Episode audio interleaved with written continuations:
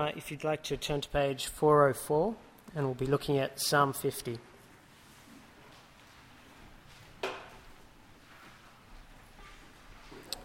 The Mighty One, God, the Lord, speaks and summons the earth from the rising of the sun to the place where it sets. From Zion, perfect in beauty, God shines forth. Our God comes and will not be silent. A fire devours before him, and around him a tempest rages. He summons the heavens above and the earth, that he may judge his people. Gather to me, my consecrated ones, who made a covenant with me by a sacrifice. And the heavens proclaim his righteousness, for God himself is judge. Selah. Hear, O my people, and I will speak. O Israel, and I will testify against you. I am God, your God. I do not rebuke you for your sacrifices or your burnt offerings, which are ever before me.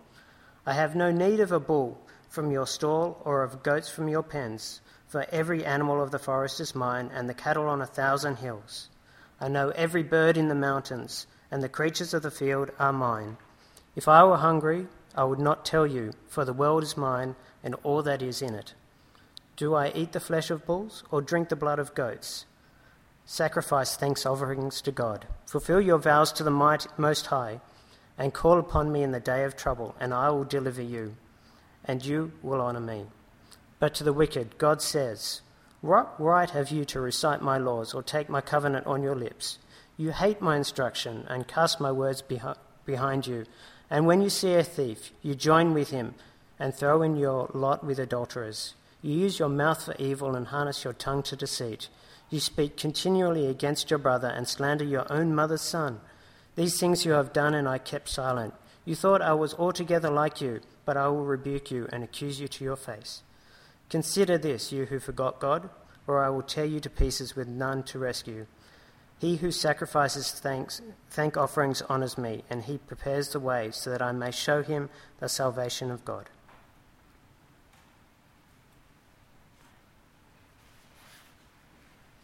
The next reading is from Acts 14. You'll find it on page 782, and we'll be starting at verse number 8.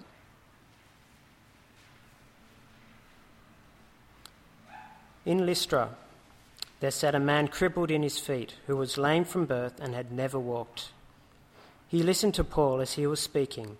Paul looked directly at him, saw that he had faith to be healed, and called out, Stand up on your feet. At that, the man jumped up and began to walk. When the crowd saw what Paul had done, they shouted in the Lycaonian language, The gods have come down to us in human form. Barnabas they called Zeus, and Paul they called Hermes because he was the chief speaker. The priest of Zeus, whose temple was just outside the city, brought bulls and wreaths to the city gates because he and the crowd wanted to offer sacrifices to them. But when the apostles Barnabas and Paul heard of this, they tore their clothes and rushed out into the crowd, shouting, Men, why are you doing this? We too are only men, human like you. We are bringing you good news, telling you to turn from these worthless things to the living God who made heaven and earth and sea and everything in them. In the past, he let all nations go their own way. Yet he has not left himself without testimony. He has shown you kindness by giving you rain from heaven and crops in their seasons. He provides you with plenty of food, and fills your hearts with joy.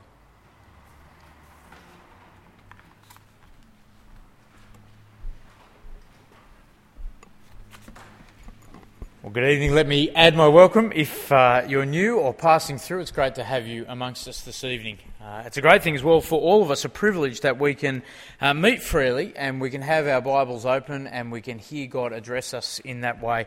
Uh, normally, I'd say to people, yes, have your Bible at open at one of our two readings that we had, but uh, we've been working through a series which is a bit more topical.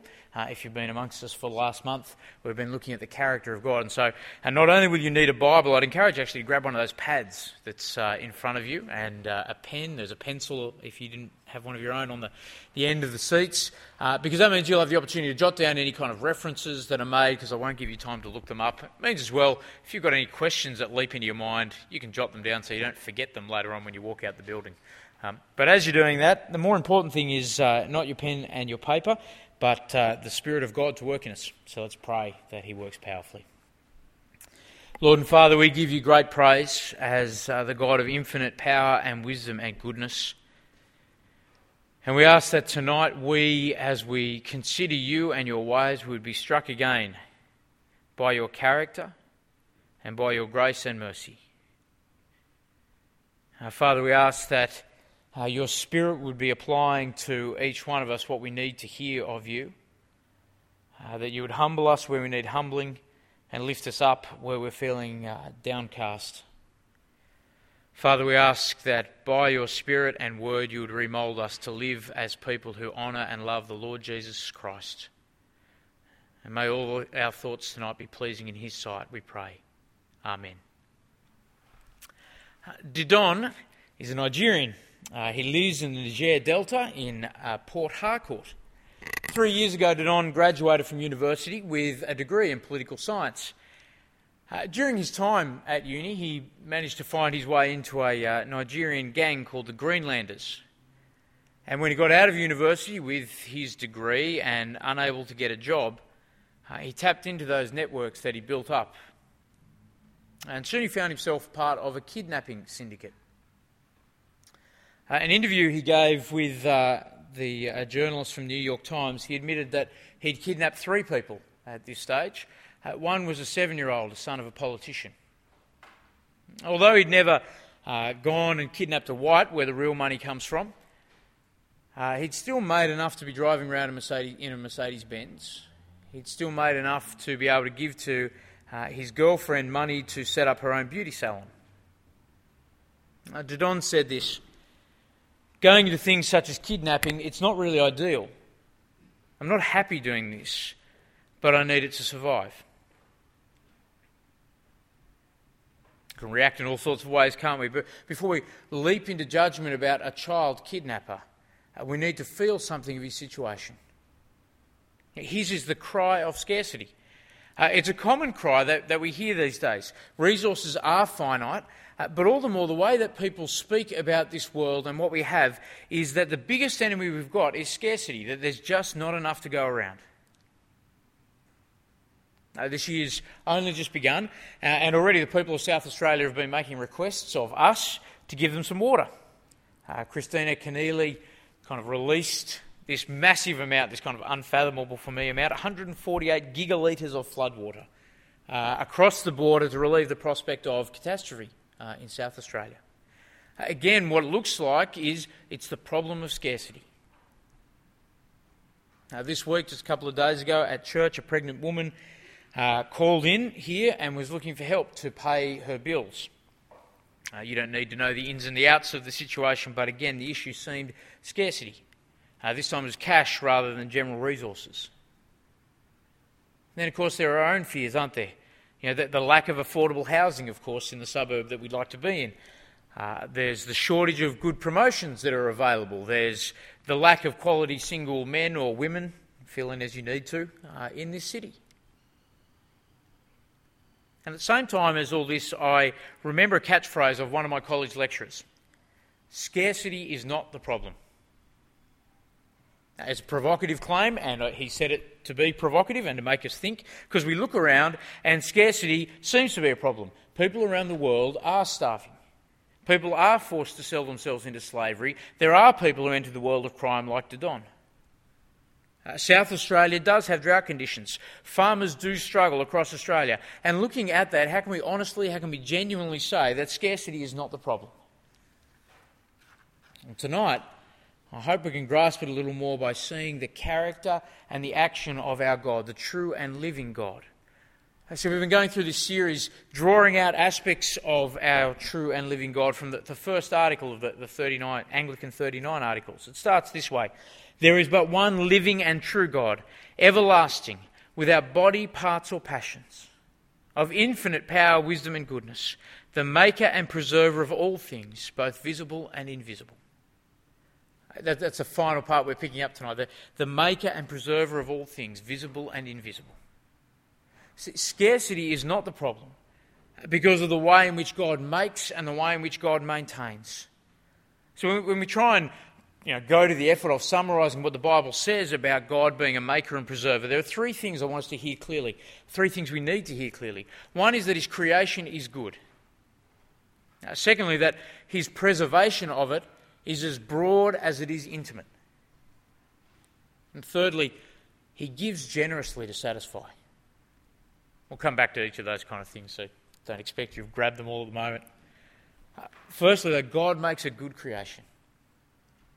The inescapable refrain, if you know Genesis 1, uh, you know there's a refrain, you know there's repetition, and the refrain there is the goodness of creation. So 1 4, the light was good. 110, God saw it was good. 112, it was good. 118, it was good. 121, hopefully you're guessing at this point, it was good. 125, until we get to 131, and it was very good. Extra word thrown in there. Uh, Genesis 1, as much as anything, is, is, a poem of praise. It's a liturgy of abundance. It's talking about how generous God has been in creation, that there's an abundance of everything. And humanity is told, go and enjoy it. You know, go, make the most of it, be fruitful, multiply, enjoy what I've provided. And the goodness of creation is not something just of the past. It's not something where you kind of slip your rose coloured glasses on and talk about the good old days when, you know, creation used to be good. Uh, no, no, it is still good. Even though there was a fall, even though there's sin, creation is still good. We, we don't lose the word good from the Bible after Genesis 3. Uh, psalm 104 is a great psalm. I'd encourage you to kind of jot it down and go and read it later on. It, it's like a commentary on Genesis 1, but it's not dull, it's not dry, it's not dusty. It's a song of celebration that explores the goodness of creation and, and the splendour and the abundance of creation. You know, that, that the abundance and, and lack of scarcity before the fall is still there, that goodness is still around. Not just in Psalm 104's time, but our time. We can sing it just as comfortably. Creation is still good. Why? Because the Maker is the preserver. Psalm 104, verse 27. These all look to you to give them their food at the proper time. Uh, speaking of animals and creation. When you give it to them, they gather it up. When you open your hand, they are satisfied with good things. When you hide your face, they are terrified. When you take away their breath, they die and return to the dust. So it's the second thing I want us to hang on to that the, the, the one who makes a good creation, he maintains it as broadly as he does intimately. It's still abundant because God is still active, from the biggest to the smallest detail. God is intimately involved, looking after what he has made both the visible and the invisible. Uh, so we read before Psalm 50 how, how God doesn't come to us when He's in need. He doesn't bother telling us that, oh, I'm hungry today, because uh, w- what would be the point? What would we do to satisfy? We can't do anything to help out God. Instead, what happens? We turn to Him. The cattle on a thousand hills are His. He's got it all. See, just because we are now in a, a, wonderful position where science can describe and account for the orderly way that God preserves what He made, now just because there are meteorologists who understand how clouds work and can explain to me that yesterday was really hot and there was a reason why today is actually quite pleasant, um, I don't really understand it, but they can. Just because there are people who can do that doesn't eliminate God from the process or the picture. It just means we're thinking His thoughts after His. So he is actively involved in everything we experience. So he controls the universe at large. In Nehemiah 9 6, we read, You are the Lord, you alone, you made heaven with all their hosts, the earth and all that's in it, the sea and all in it, and you preserve them all. Now, he controls the universe on the big scale, and he even controls it and is involved in it down to the insignificant roll of a dice. Proverbs 16:33 The lot's cast in the lap but its every decision is from the Lord. You know, and he's involved in, in what we see, the physical realities. He makes the grass grow in Psalm 104. He makes the rain fall in Matthew 5:45, not just on the people who love him, but on everyone. And he's involved in the stuff we don't see. Uh, the invisible spiritual realities, realities like angels and spirits that, that Western minds kind of go you know, out of sight, out of mind. We don't consider and think of them, but God does, and God made them. Colossians 1:15. He is the image of the invisible God, speaking of Jesus. The firstborn over all creation, for by him all things were created, things in heaven and on earth, visible and invisible, whether thrones or powers or rulers or authorities, all things were created by him and for him.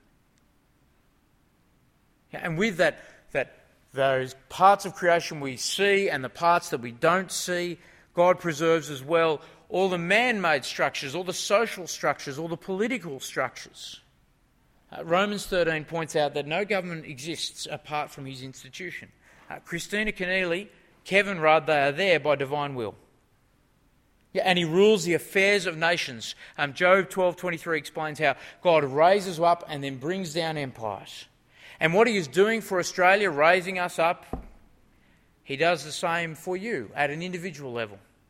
Psalm 75 7 It is God who judges. He brings one down, he exalts another. There's an inescapable conclusion when you read the Bible that the God who made a good creation is the same one who is involved in maintaining it at every level. That's why Christian people don't believe in luck. You know, nothing happens by chance, it's purposed by God. Now, um, you're not going to be struck down by lightning. Uh, if you happen to say, whew, lucky to get out of that one, you know, after you do a narrow escape on a motorway or crossing the bridge, uh, things like that, you know, you won't get struck down and smoked. Uh, but we do need to realise when we say that, uh, it's a sloppy untruth. We're never lucky. God is gracious. But we're not trapped either believing in some fatalism. We, we don't buy into a morbid, simplistic, miserable future because God is intimately involved in this creation and He is doing it, He is preserving it that He might generously satisfy us. That's the third one. He, he generously gives to satisfy, He generally, generously preserves to satisfy. Again, from that Psalm 104, verse 27 all who look to you, uh, all who look to you to give them food at the proper time. When you give it to them, they gather it up. When you open your hand, they are satisfied with good things. And again from our reading in Acts, Acts 14:17, God has not left himself without testimony. He has shown kindness by giving you rain from heaven, crops in their seasons. He provides you with plenty of food. He fills your hearts with joy. Yeah, and that's, that's speaking of God's care of all people, not just Christian people. God, God wants to satisfy, He wants to give joy. He provides abundantly so we can be glad.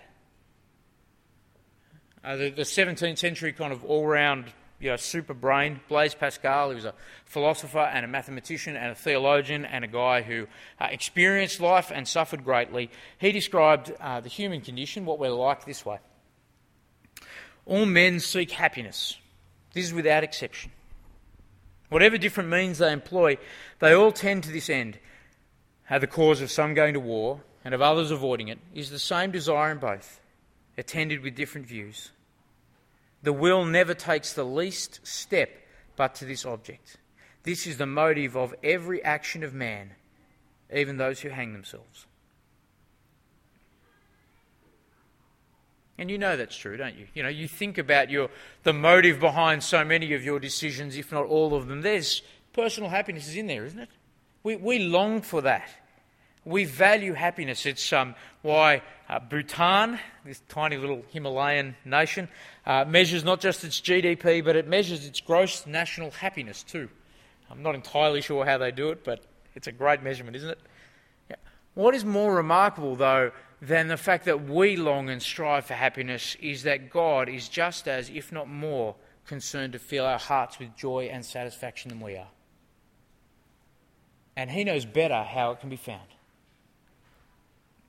See, scarcity is not the problem because God is both the maker and the preserver. Scarcity is not the problem because God generously maintains the goodness of this world for our joy and our satisfaction. But if scarcity is not the problem, what do we make of the Don kidnapping in the Niger Delta? You know, what do we make of water restriction? What do we make of people in need? What do we make of our needs? The problem is our hearts. You know, Dodon lives in a nation with massive resources. Uh, the Niger Delta has the 10th largest crude oil supply in the world.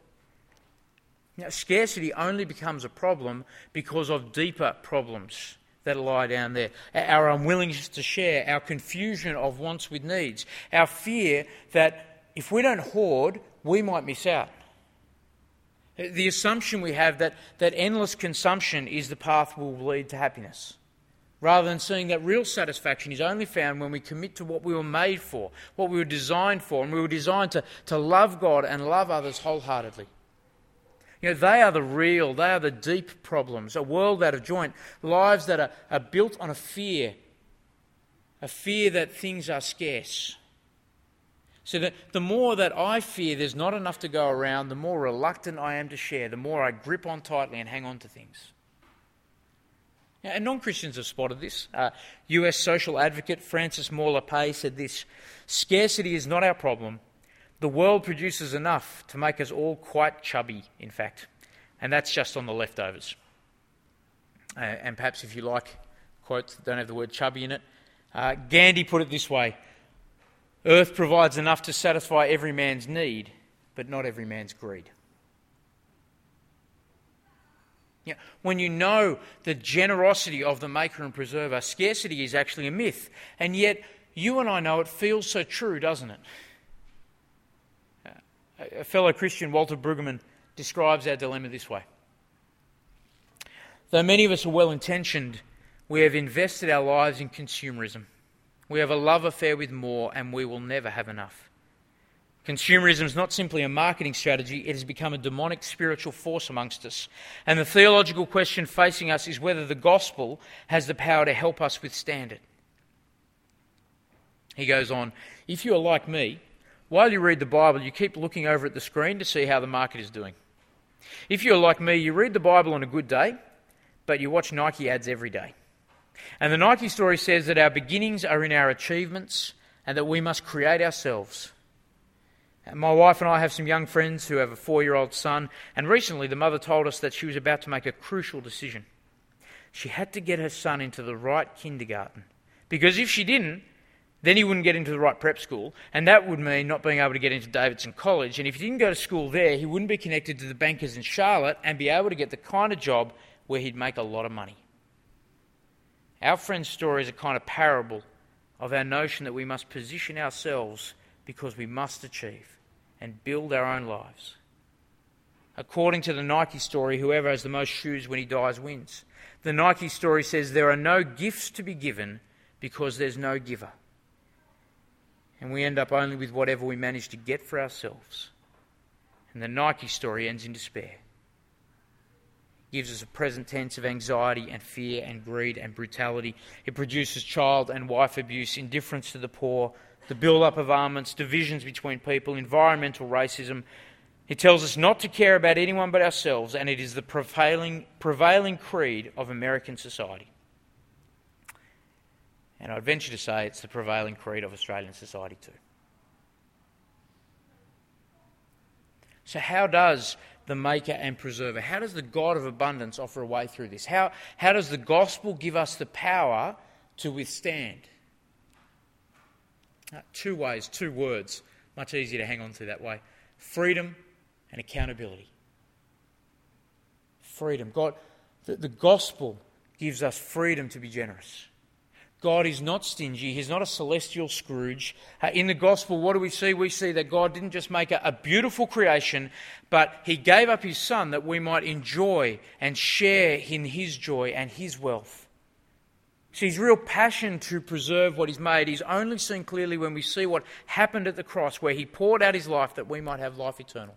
It's only seen clearly when we see the heaven that He has promised and the abundance that he offers there, that Jesus gave up heavenly riches that we might have a share in them. God has not shortchanged us. He provides abundantly, but not infinitely. Abundance, but not infinite. There is enough, there will be enough. What's that mean? We don't have to hoard in fear. We are free to be generous with the resources we have.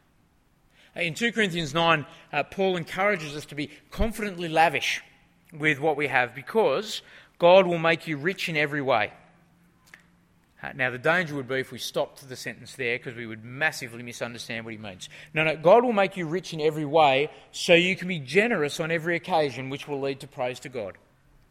Now, God is promising He will bankroll your generous habits, not your selfishness. or if you like Bono, uh, and his philosophies. Uh, on the Rattle and Hum album, he puts it slightly differently. The God I serve is not short of cash. Now, I know that uh, dealing with issues of responsibility in this world are not always straightforward. I, I, know environmental issues are complex. I know that one Christian can defend logging and another one can kind of denounce it just as passionately. But what do we need to do? We need to start on the same page. We need to know that the problem is not scarcity. That means we've got the, the ability to engage in these issues without fear but with confidence. so I've known for a, a, long time that, you know, that challenge out there to have shorter showers. Uh, perhaps you've taken it up, perhaps you time your own ones and you know, set records for yourself. Uh, mostly I've thought about that challenge in terms of, of what we don't have. You know, that kind of lack, the scarcity, and it's that kind of guilt inducing reason to cut it short and get out quickly. But when you know the abundance of God, it actually spins the way we think about it around. You know, so I've been reconsidering this week that shorter shower challenge in terms of passing on the opportunity to pass on the generosity God has given to me. See, that, that abundance of God frees us from the fear that we have to overconsume. You know, traditionally, Christians have, have rejected wastefulness. We've seen that frugality, we've seen that prudence is a sign of contentment in the Christian life. I'm not sure that's the case these days. Now, in some ways, our birthday wish list, our credit card statement reveals something about our level of satisfaction in Jesus and what God has given.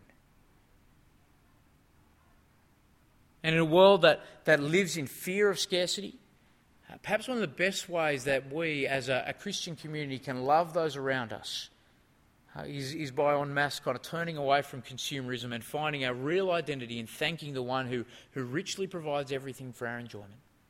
See, because we are free people. Uh, the second way the gospel gives us uh, power and a way through this problem of scarcity is an accountability. As maker and preserver of everyone, God has a right to call you and I, and in fact everyone, to account. That's, that's the logic of Acts 14. If you've accidentally left it open all this time, uh, that, that's what happened in that reading. Paul's preaching to a group of people. They mistake him for being a god. Uh, he clears that up and goes on, Men, why are you doing this? We too are only men, human like you. We're bringing you good news telling you to turn from these worthless things to the living God who made heaven and earth and sea and everything in them. In the past, he let all nations go their own way, and yet he hasn't left himself without testimony. He has shown kindness by giving you rain from heaven, crops in their seasons. He provides you with plenty of food and fills your hearts with joy. See, responsibility always goes together hand in hand with authority. Uh, so when a child's a baby, um, her, her parents have complete authority over her because they have complete responsibility. You know, parents make all the decisions because they're the one who clean up all the messes. Uh, responsibility and authority go hand in hand. And as a child grows, uh, more and more responsibility is handed over, and with that, the parent hands over more and more authority, and with that, hands over accountability. So I'd be a um, complete failure as a parent if uh, I was still exerting authority over my kids uh, when they're 30 in the same way that I you know, did when they were three months old. Know, that, that accountability has shifted. Uh, but while my kids are you know, nine years old down to four months, they're accountable to me. They're under my responsibility and my authority. Now, God is the maker and preserver, and He has responsibility for this world so great that He can never hand it over completely to us. Uh, and so, therefore, his authority is always there, and therefore, Paul is preaching everyone is accountable to him. They've been enjoying his generosity for so long, and God will call them to an account for the way in which they've treated it. And this is, this is the good news that he wants to bring to them that they can actually know the God whom they're accountable to. See, God's, God's provision, the way He cares for us, links to our accountability to Him. There's a, there's a confession in the Book of Common Prayer uh, that flows Almighty God, Father of our Lord Jesus Christ, Maker of all things, Judge of all men, we acknowledge our sins. Because there's a natural logical flow that the one who makes and preserves, therefore, we are accountable to. He is our judge and we need, we need forgiveness. You see, when we see the provision of God, the power of the gospel sees us to understand our accountability to his authority. It carves a way through. You know, we need to see our accountability for men like Dodon over in Nigeria. Uh, but we also need to share that good news with our friends and neighbours and help them to see that same accountability, the way Paul did. You we, we might find it easier, I think most of us do find it easier to talk to our friends of the, the grace and forgiveness of God because it sounds like the thing they'd want to hear.